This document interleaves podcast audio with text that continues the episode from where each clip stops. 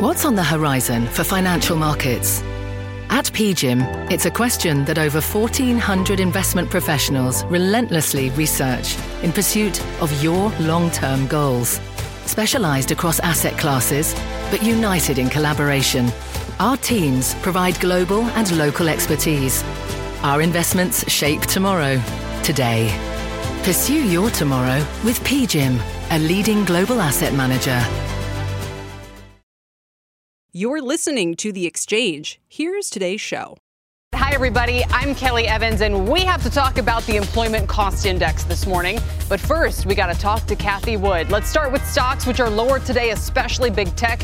But the S and P is on track for its worst month since the pandemic first hit. All of this amid another hot inflation reading, one watched very closely by the Fed. If you were hoping their hawkishness was peaking, well, maybe not. What's it all mean for markets now? We will discuss. And Cathie Wood joining us live. Her ARK Innovation Fund on pace for its worst month ever. Teladoc, one of her largest holdings, down sixty percent this year after that forty percent plunge on earnings yesterday. And she just doubled down on it. We will ask her momentarily about that, about Twitter, about Tesla, and more. And it's a special earnings hangover edition of Three Buys and a Bail. Which stocks should you scoop up now and which should you ditch after this head-spinning results season? But first, let's get to Dom Chu with the numbers. All right, so Kelly, you mentioned the worst month for the S and P going all the way back to the start of the pandemic. What if I was to tell you and the audience that the NASDAQ is on pace for its worst month since October of two thousand eight. Yes, we're going all the way back to the great financial crisis. That's the pace that we're on for the NASDAQ overall. So as we take a look at the red market so far today, this is now tilting towards session lows, down roughly three hundred thirty-nine points at the lows for the NASDAQ composite, down ten points at the high for that same index. So you can see two point five percent losses there, twelve thousand five hundred fifty-one the last trade there. And we are now kind of below where we were at some of those levels at the low over the last fifty-two weeks. The S and P five hundred now below forty-two hundred, down about ninety-seven points, two point two five percent losses there, one point five percent declines, five hundred fifty points for the Dow Industrials overall. The rough month has certainly been in a few key sectors. It's tech, it's comm services, and it's consumer discretionary, because it's the mega cap names that dominate those indices. If you take a look at the consumer staples, the only S and P five hundred sector as of right now that's positive on a month-to-date basis. Meanwhile, consumer discretionary and communication services, two of the worst performers. We'll throw tech in there as well, but you generally get the idea. It's the names like Apple and Amazon and Tesla and Microsoft and others that are really weighing on the markets overall. So watch that. And then the stock of the day has to be Amazon, because it is an outsized component of both the S and P and the NASDAQ. If you take a look at the shares right now, down thirteen percent, this is right about session lows. You got to go all the way back to June of twenty twenty, just as we were coming out of the pandemic lows, to get to where we were in terms of Amazon's valuation. And remember, Kelly, at the highs, Amazon was pushing a nearly one point nine trillion dollars market valuation. Today, it's below one point three trillion dollars. It's still a lot, but still, that span, it's lost the equivalent of a Meta Platforms during that span from high to low. Keep that in mind. Kel, I'll send things back over to you. NASDAQ's worst month since October two thousand eight. That is quite the stat. Dom, thank you very, very much. And if there's a poster child for the pandemic stock boom and its recent demise, it is, of course, the ARK-K E T F, the ARK Innovation E T F. It peaked at over one hundred fifty dollars a share last February. It has since plunged by seventy percent. The fund's marquee holdings include broken stocks like Zoom, Roku, and UiPath, down eighty percent from their highs, and Teladoc, now down by a similar amount after collapsing more than forty percent yesterday after poor guidance in its results. T D O C is the eighth largest holding in Wood's flagship ARK Innovation E T F, and every name in the top ten, with the exception of Tesla, is down more than thirty percent over the past year. Joining me now is Cathie Wood, the C E O and C I O of ARK-K's owner, ARK Invest. Cathie, welcome. We all give you credit for coming on to talk about why in the world you bought twenty million dollars more of T D O C yesterday, right? Sure. Hi, Kelly. Uh, and yes, I'm, I, I'd much prefer to come out at this time than to uh, come out and and be all over media when when things are soar, when stocks are soaring, uh, because I think this is uh, our best value add. Yes, uh, Teladoc, uh, very, very tough quarter. Uh, and that's uh, particularly for uh, investors who are quarter to quarter oriented. Uh, as you know, we have a five-year investment time horizon.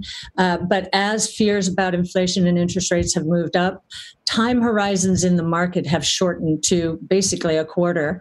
Uh, and so they, the analysts picked apart the quarter and uh, zoomed in on the direct to, to consumer business, uh, which, um, which did have a shortfall. There's more competition in that space uh, as V C, as venture capital is financing some companies who are getting into niche areas. Uh, now, uh, our point of view is that uh, that Teladoc is becoming the uh, healthcare information backbone of the United States.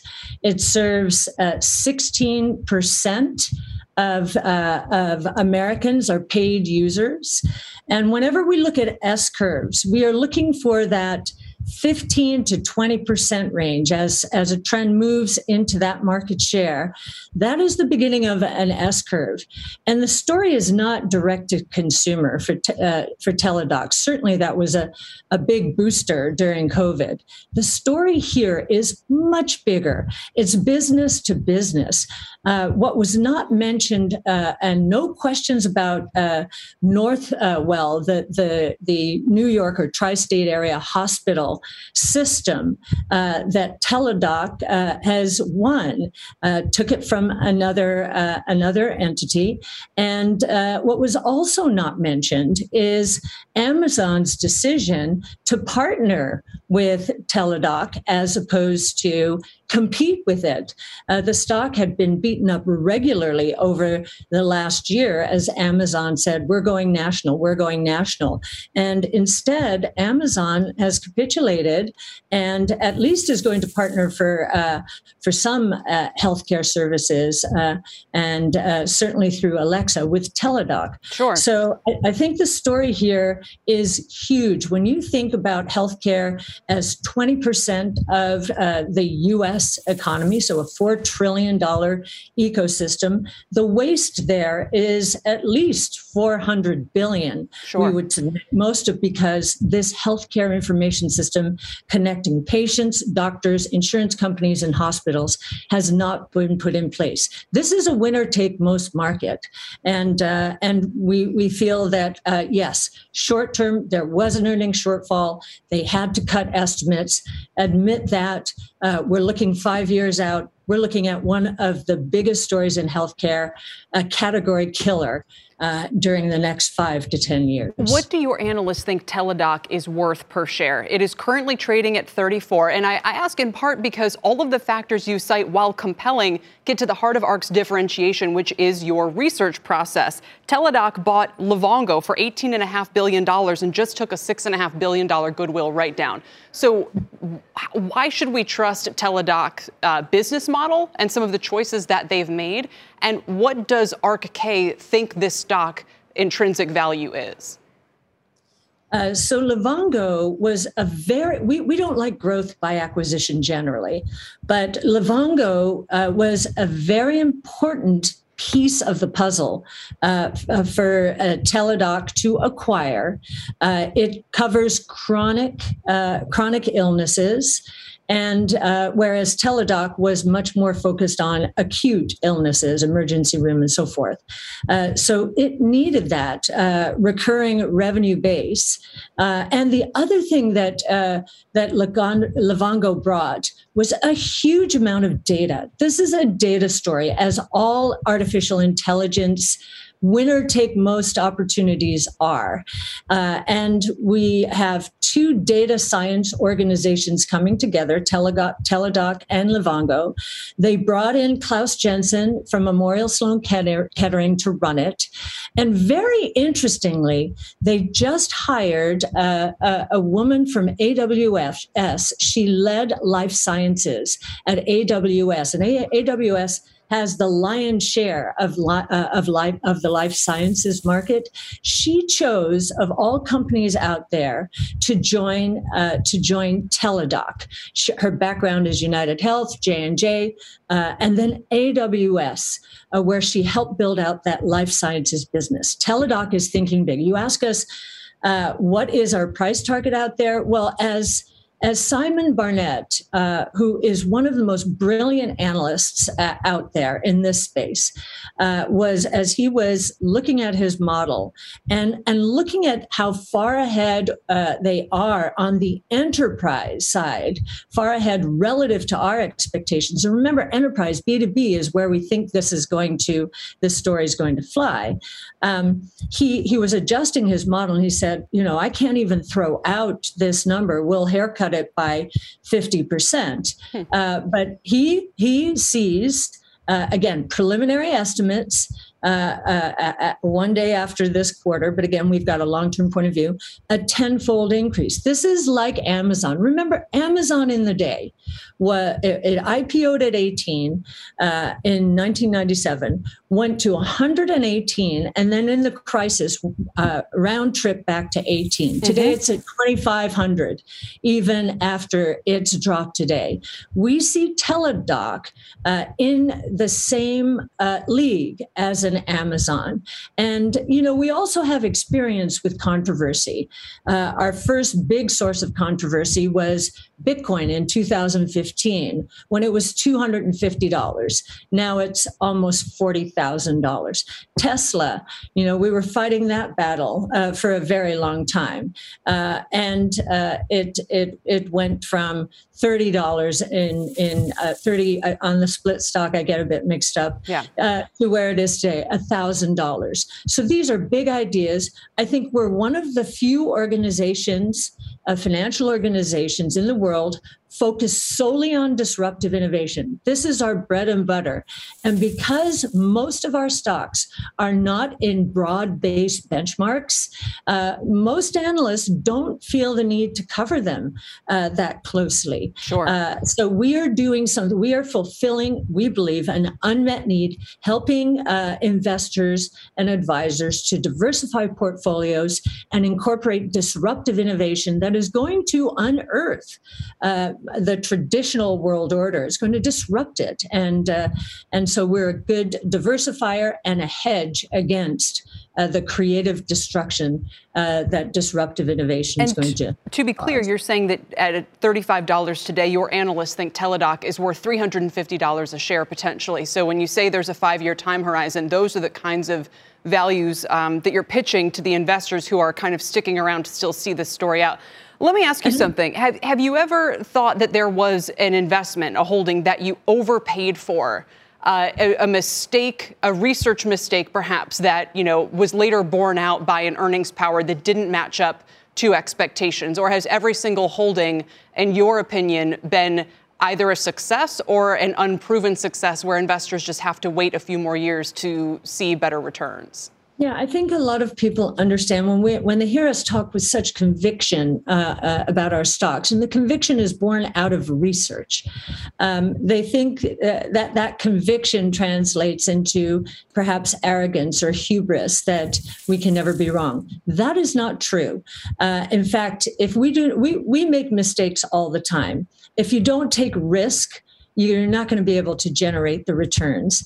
Uh, we have taken, since last February, uh, the number of stocks in our flagship portfolio, ARKK, uh, peaked at uh, fifty-eight uh, and is now thirty-five. So there are twenty-three names uh, that we took out of the portfolio saying, you know what? Uh, uh, we're not as confident in our assumptions, or we don't like uh, this management uh, turnover.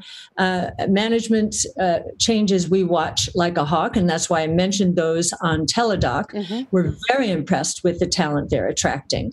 So no, we're we we're going to be wrong. Uh, we are. I'm sure we have mistakes in the portfolio now, uh, and many people would say, "Well, look at the stock price. It's uh, uh, for A R K K. It's been decimated. It's been decimated, uh, and it's true." treating our, our, our stocks and our portfolios as though it is nineteen ninety-nine, when there were a lot of companies that were uh, Uh, that were founded that that actually failed.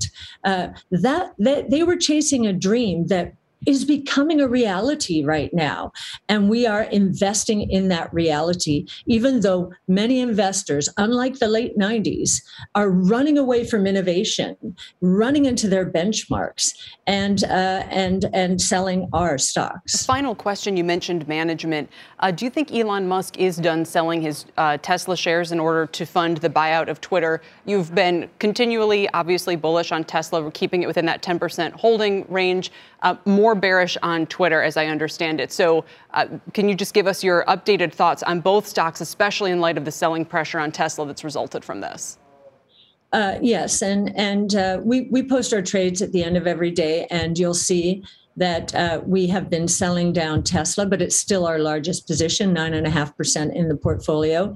Uh, when we see uh, Tesla down, you know, twenty percent from its high, and we see our some of our other stocks down sixty, seventy percent. Uh, uh, uh, now there's more optimism with Tesla. It's in a, it's in the indexes now, so it gets more support. We're going to make that kind kind of trade, but our confidence in Tesla's kind of trades. You mean you're following, you're selling out of it because of the price action in some of the smaller, more beaten down stocks? Yeah. So portfolio management means, Uh, if a stock is, uh, especially over the past year and a half, Tesla uh, has been a moonshot, mm-hmm. uh, and our confidence is very high. But it is it is maintained uh, its valuation relative to some of the other names, in which our confidence also have in, has increased. Uh, so Tesla, are, we have not lost any confidence in Tesla at all, and uh, understand that uh, Elon Musk is diversifying, as he should. He has an incredible amount of his net worth in, in Tesla, and he feels very strongly about Twitter. So, and we're very interested in what he's going to do with Twitter. We just had a brainstorm about it, and uh, uh, we think uh, we think he could do some magnificent uh, things with it uh, as a private company, you know, reorganizing the model in some way. Um, and opening up the algorithm. So uh, fascinated by that. Um, uh, so, you know, in terms of Twitter, what's ironic here, our greatest fear for our portfolio right now is that uh, our names will be uh, taken out. They'll be acquired. They are selling at bargain basement prices. If you give us a five-year investment time horizon, we will maintain that they are deep value names. So our fear is that they're going to be taken out. Uh, now, t- uh, uh, Elon is taking out Twitter personally, which is even more interesting. We wouldn't have expected that. Uh, but, you know, Elon has done great things for the uh, the transportation space, for space travel itself, or the space interconnectivity, yeah. and uh, we expect we would we would place a high degree of confidence that he'll do very well with Twitter. We all have to go, but so to be clear, are you done selling your Tesla position at this point? Well, I can never say never. You know, if Tesla went up thirty percent and, and some of our other stocks went down twenty percent, that would be a natural trade for us to make. But it would still probably stay uh, as the largest name in the portfolio. Cathie Wood, thank you for your time today. We appreciate it very, very much. Cathie Wood is the C E O and C I O of ARK Invest. Still ahead on the exchange, we'll talk about how many rate hikes are priced into the market and if the Fed would be any closer to a full point hike. Our next guest is calling for four half point hikes, and that was even before the hot inflation rate readings this week. We will dig into that. And as we head to break, here's a look at your markets just off session lows. The Dow down five twenty-eight, the Nasdaq again the worst performer, down two point four percent, on track for its worst month since October two thousand eight. We're back in a moment. Electricity, a big idea that's inspired countless new ones. From powering the light bulb to virtually powering our entire lives. thirty years ago, State Street launched the Spider S and P five hundred E T F, S P Y, a big idea that inspired the world to invest differently, and still does. What can you do with S P Y? Before investing, consider the fund's investment objectives, risks, charges, and expenses. Visit S S G A dot com for a prospectus containing this and other information. Read it carefully before investing. S P Y is subject to risks similar to those of stocks. All E T Fs are subject to risk, including possible loss of principal. Alps Distributors, Incorporated. Distributor. Welcome back to The Exchange, everybody. We've had a slew of economic data this week, and arguably the most important number just landed this morning. So let's run through it real quick. We'll start with G D P, that first quarter read, which showed a surprisingly sour note, kicking things off with a contraction of one point four percent. And that was all because of inflation. The nominal growth, in other words, outpaced by that inflation read. The durable goods report was a little bit better. It did show orders holding up, which is especially important as we transition from more of a goods to a services-led economy. But the big miss in the Chicago P M I just this morning, that kind of took some of the spring out of the step there. Chicago P M I six points below expectations. The only reason it's between the good and bad columns is it showed a little bit better on the inflation pressures. Anyway, before you think this can mean the Fed backs off, though, the inflation data this week, generally speaking, hot, hot, hot. Let's talk about the P C E, the Fed's preferred gauge. That showed a headline reading of six point six percent this morning, and the core reading, if you take out food and energy, was still five point two percent. And topping things off, the employment cost report. This is, we're going to put it right up here. Bad, bad, bad to the bone. It's typically a second-tier data release, but a big attention grabber this morning. It's going parabolic, to quote M K M's Michael Darda. It rose at a five point five percent annualized rate, a series high. And that's why my next guest thinks the Fed has to raise half a point at its next several meetings. We are now joined by Andrew Hollenhorst. He is the chief U S economist at Citi. Andrew, it's good to see you again. And what's your response to the latest inflation pressures? Yeah, thanks for having me on, Kelly. I mean, that employment cost index, you really cannot overemphasize how important that data point is. What that is showing us is we really have a wage price spiral. These are wages that are rising consistently above five percent annualized. Um, like you were saying, this is a rate of wage growth that really we haven't seen historically. And then you put that together with the price growth, and you essentially have prices that are rising. You have workers that are asking for higher wages because prices are rising. And then you have firms that are raising prices because wages are rising. And that's exactly the difficult kind of spiraling dynamic in prices um, that the Fed now has to address. Is it possible it's just a one-off?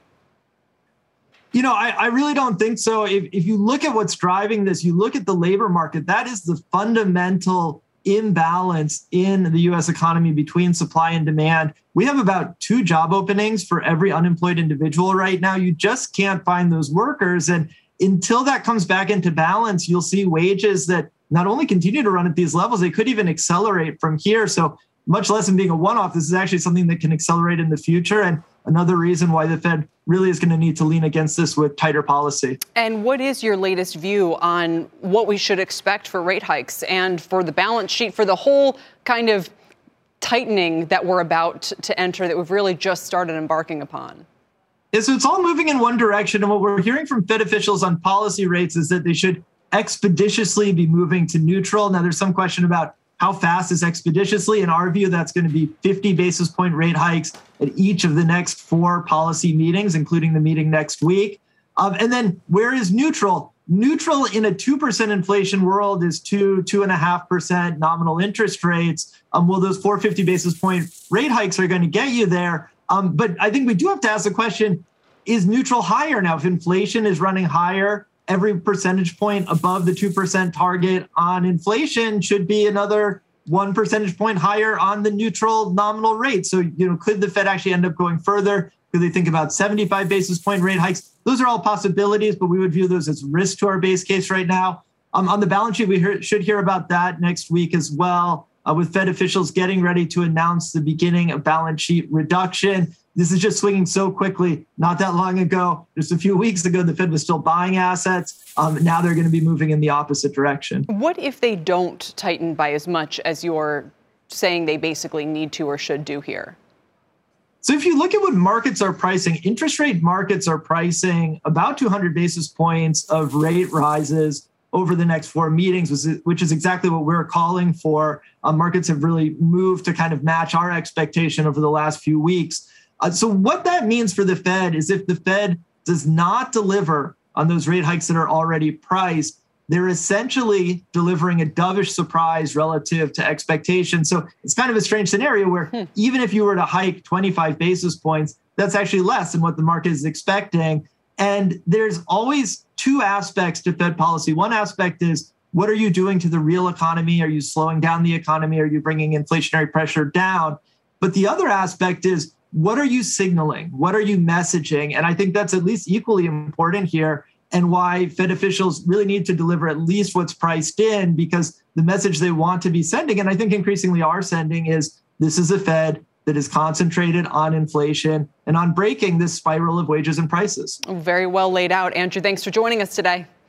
Thanks very much. Andrew Hollenhorst at Citi. Coming up, the co-C E Os of Warby Parker. They'll join us next as part of the countdown to N B C's Inspiring America event next Saturday, honoring people who make an impact. We'll speak to these guys about that honor and these turbulent markets right after this quick break.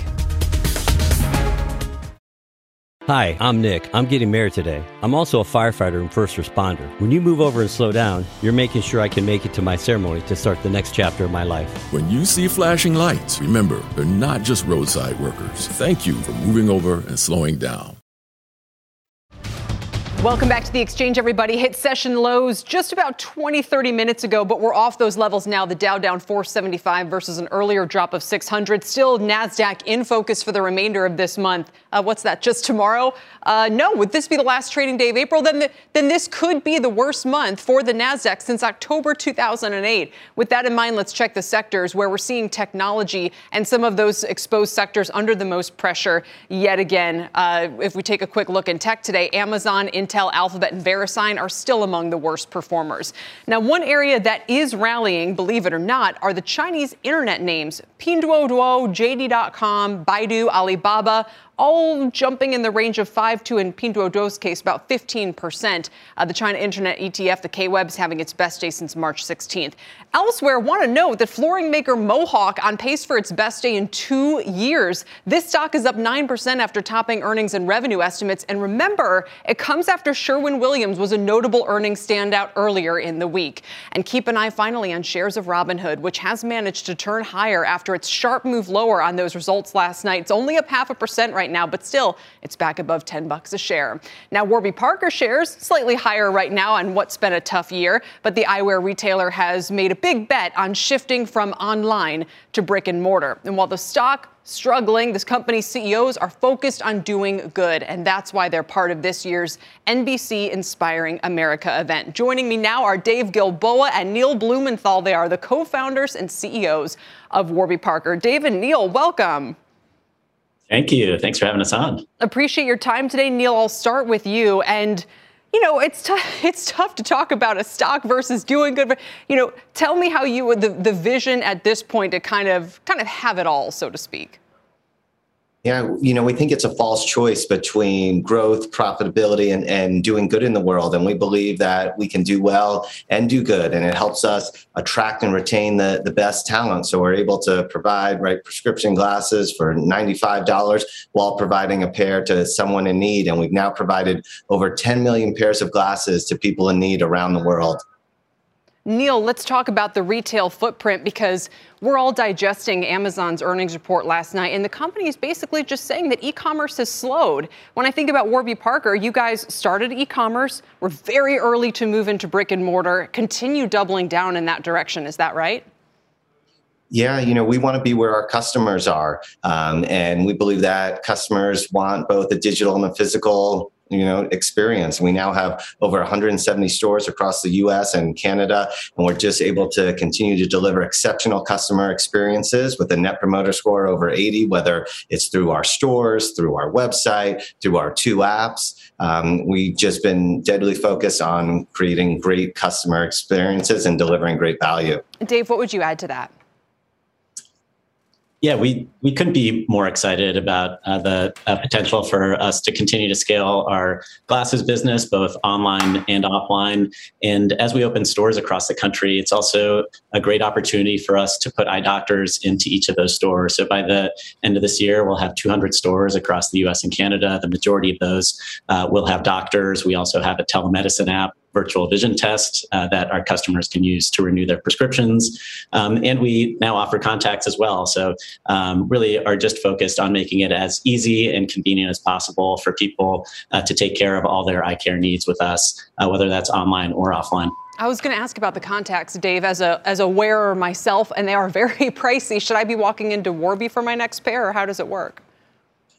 Uh, we think so. Um, um, so uh, we offer our own uh, branded contact lens, Scout by Warby Parker. Uh, that is a, a very high quality daily lens uh, for around twenty-five to forty percent cheaper than comparable lenses. Uh, we also offer all um, third-party uh, contact lenses as well, and, and uh, we make it as uh, easy and convenient as possible uh, for you to buy those online or uh, in any of our stores. And Neil, as you highlighted some of the efforts you've made across the company, you know, you had early innovation, obviously, with donating uh, eyeglasses, but you're also focused on some efforts today. What is the next chapter of innovation for Warby Parker in terms of trying to do good for the community while creating better returns for shareholders? Yeah, so we continue to expand our Pupils Project, where we go into schools and provide eye exams and provide glasses. We're actually in twelve cities uh, across the U S, including New York City, the largest uh, school system in the nation with over a million students. Um, and we find that when you provide children with a pair of glasses, um, it's one of the most effective educational interventions you can have. Uh, we worked with Johns Hopkins on a three-year longitudinal study and found that a pair of glasses is the equivalent of two to four months of additional schools. Um, there's not another intervention that has that sort of impact, not extending the school day, not private tutoring, um, not even computers in, in classrooms. So we believe if we can provide glasses to kids across the country, we can unlock productivity. All right. Well, we will leave it. It made a big difference for me tenth grade when I finally realized I actually couldn't see the board that well.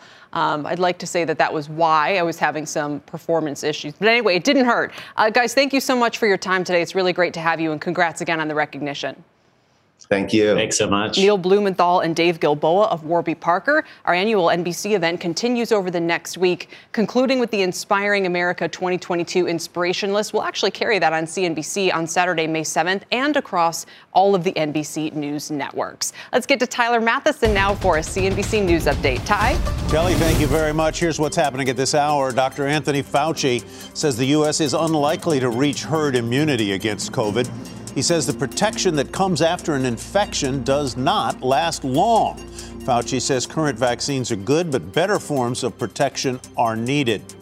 The F D A has set tentative meetings to review COVID vaccines for kids under the age of five. The three hearings are scheduled for June. About eighteen million young children are still unable to get their shots because no vaccine has been approved for their age groups. The House panel investigating the January sixth insurrection has announced eight hearings in June. Some will be conducted in prime time. And in Kabul, an explosion tore through a mosque, killing at least ten people, wounding another twenty. This according to a Taliban spokesman. Hundreds of worshipers were gathered for prayers on the last Friday of the Muslim holy month of Ramadan. On the news with Shep Smith tonight, how alleged kidnapper, kidnappers prepared before grabbing a three-month-old baby. Diapers, formula, and more. That's tonight at seven with Shep. Back to you, Yeesh. Kelly. All right, Tyler, thanks, and I will see you soon. Still ahead, strong demand, including strong business bookings, helping Wyndham Resorts to an earnings beat. The C E O joins us live with whether he sees those trends sticking and the impact of higher prices for gasoline, labor, and for supply chain disruptions. We're back in a moment. Welcome back, everybody, and look at shares of Wyndham Hotels and Resorts. They were at an all-time high yesterday, actually on the back of a strong earnings beat, down about one percent today. The company noting business travel is returning and higher gasoline prices aren't deterring guests. Yeah, you just expense it. Uh, let's bring in Jeff Bellotti, Wyndham Hotels and Resorts president and C E O. Jeff, uh, welcome. I'm kidding, of course, about expensing the gasoline, but it does feel like those are two very distinct segments of the population. The business traveler has entirely different sensitivities than the leisure traveler. What's your typical mix? Well, great to see you, Kelly, again. And we're here in D C. I just want to get a plug in quickly for Wyndham's Women on the Room program, where we're proud sponsors of She Has a Deal, where twenty-two women are pitching for equity to invest in development projects. And one thing we know that this industry needs are more women developers. And uh, we're really proud to be here.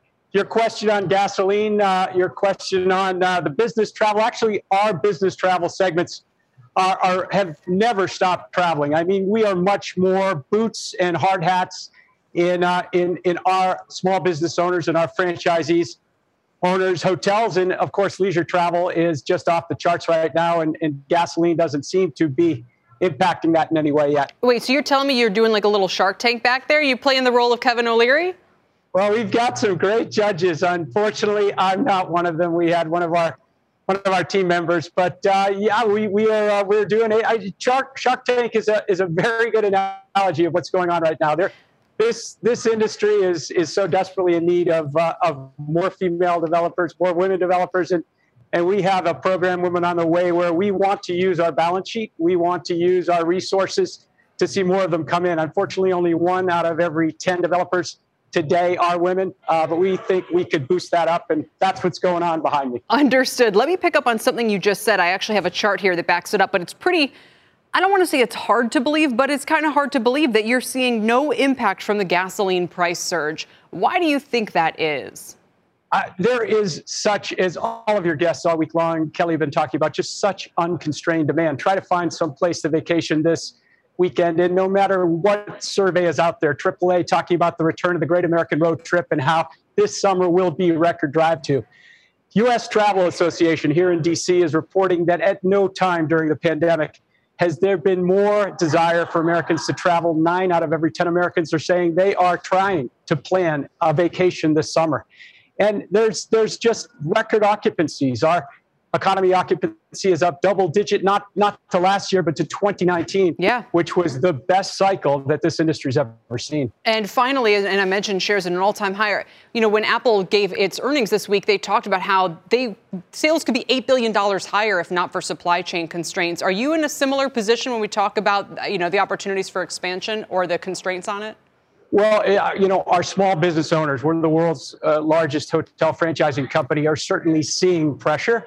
But uh, that, that's our job, is what can we do to help bringing down those costs, to find alternate uh, sources of, of, of, of sourcing, to look at internally here in the United States or yeah. in South America where, where, where you're removing that friction uh, and, and trying to minimize that delay. But uh, development right now, we just hit a record pipeline. Our pipeline grew nine percent year over year. We've never had a, a stronger development pipeline. And I think the the um, attitude of our small business owners is now is a great time if they can find a piece of land, right. uh, as these women developers are behind me trying to do, to uh, to develop a hotel. Because we believe that we're, be, we're really at the beginning of what we think could be another uh, multi-year um, cycle ahead of us. I, I, feel, I feel better already. Uh, with breathless excitement, Jeff, thanks so much for your time today, especially on such a big day for you guys.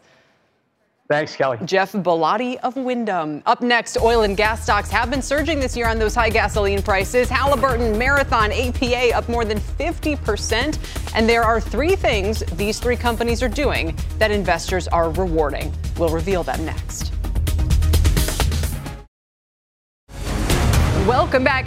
Exxon, I should say, actually missed on earnings and revenue this morning, but the company announced it's increasing its buyback program to thirty billion dollars from ten billion dollars through the end of next year. Shares down about one and a quarter percent. Energy companies overall are spending once again as oil and gas prices soar, but they're still well below pre-pandemic levels. Pippa Stevens has more for us. Pippa? Hey, Kelly. Well, Exxon's buyback boost really speaks to this new age of energy company, which is all about capital discipline, dividends, and buybacks. Now, upstream spending on exploration and production is growing again as oil and gas prices surge and demand for commodities jumps, but it's still far below pre-pandemic levels. Raymond James expects global spending to jump twenty-three percent this year to three hundred twenty-six billion dollars. That's an increase from the last two years of a pandemic slowdown, but below the peak around six hundred billion dollars in twenty thirteen. In the U S, spending is on track to rise for the first time since twenty eighteen. But that money won't go as far because costs for everything from sand to drill pipes to labor is rising. And Raymond James says the companies will remain disciplined, preserving their dividends and buybacks regardless of how high oil and gas prices may get. That's because that's what investors want from these companies, payouts and more predictability, especially when oil prices have been all over the map over the past few years. And energy stocks are the top performing group by far, year to date and over the last year. And some of twenty twenty-two's top performers, Kelly, Occidental, Halliburton, Marathon, and A P A. With those huge gains we've been talking about and the prospects of more. Pippa, thank you. Pippa Stevens. Still ahead, if it's Friday, it's three buys into bail. We're looking at some of this week's big earnings movers, including this name down thirteen percent, and our trader says there's more pain to come. And the Milken Conference kicks off next week. We'll have coverage right here on C N B C and catch web extras on your second sc- screen, including Brian Sullivan's market panel on Monday. You can stream tons of content. Register for the event at cnbc.com slash pro slash talks. We're back in a moment. Welcome back, everybody. The S and P is capping off its worst month since the pandemic hit in March twenty twenty. And it's been the busiest week of earnings and kind of closing out with a whimper here. Of the companies that reported, who are the buys now and where are the bails? Joining us is C N B C contributor Gina Sanchez. She is chief market strategist at Lido Advisors. Gina, what a week. We all, like, our heads are spinning. Uh, your first buy here is Apple. Tell me about it. So, you know, Apple is a tech company that has a whiff of value, and our signals are telling us that value's back on the table. Um, and quite frankly, Apple had a great quarter. And even though they, they, um, you know, didn't do as well as, as were expected, you know, the company, and they had some warnings. They had some, some real warnings about supply ca- supply constraints, uh, supply chain constraints. We still think that that's, that they are still a really strong company going forward. Um, and, you know, we like, we continue to like Apple in our portfolio. And my guess is lots of people feel that way. Like, there, that's a high class problem to have. Amazon, a little different story. That's your next buy here. This one hasn't really gone anywhere for the past couple of years now. Why do do you think it's a buy here? So, you know, Amazon is having a, a really tough quarter because they just they put a lot of money uh, into investing into their infrastructure, investing into inventory management, um, right at a time when costs were soaring. And you got what was inevitable, which was the slowdown after the pandemic. As the economy reopened, uh, Amazon lost some of that uh, e-commerce market share uh, to the real economy. And that was expected. Um, but A W S is still core to what we believe is an important value prop for Amazon. And going forward, we think the investment that they've made into logistics, they're going to they're going to extract value from that going forward. So we think it's still a stronghold. All right, a strong a stronghold or a stronghold. Both, maybe. Both. Yeah. All right. Your final buy is Visa, and that had a great week this week. Actually soothed a lot of nerves about the consumer, but you still think it's a buy even after that rally?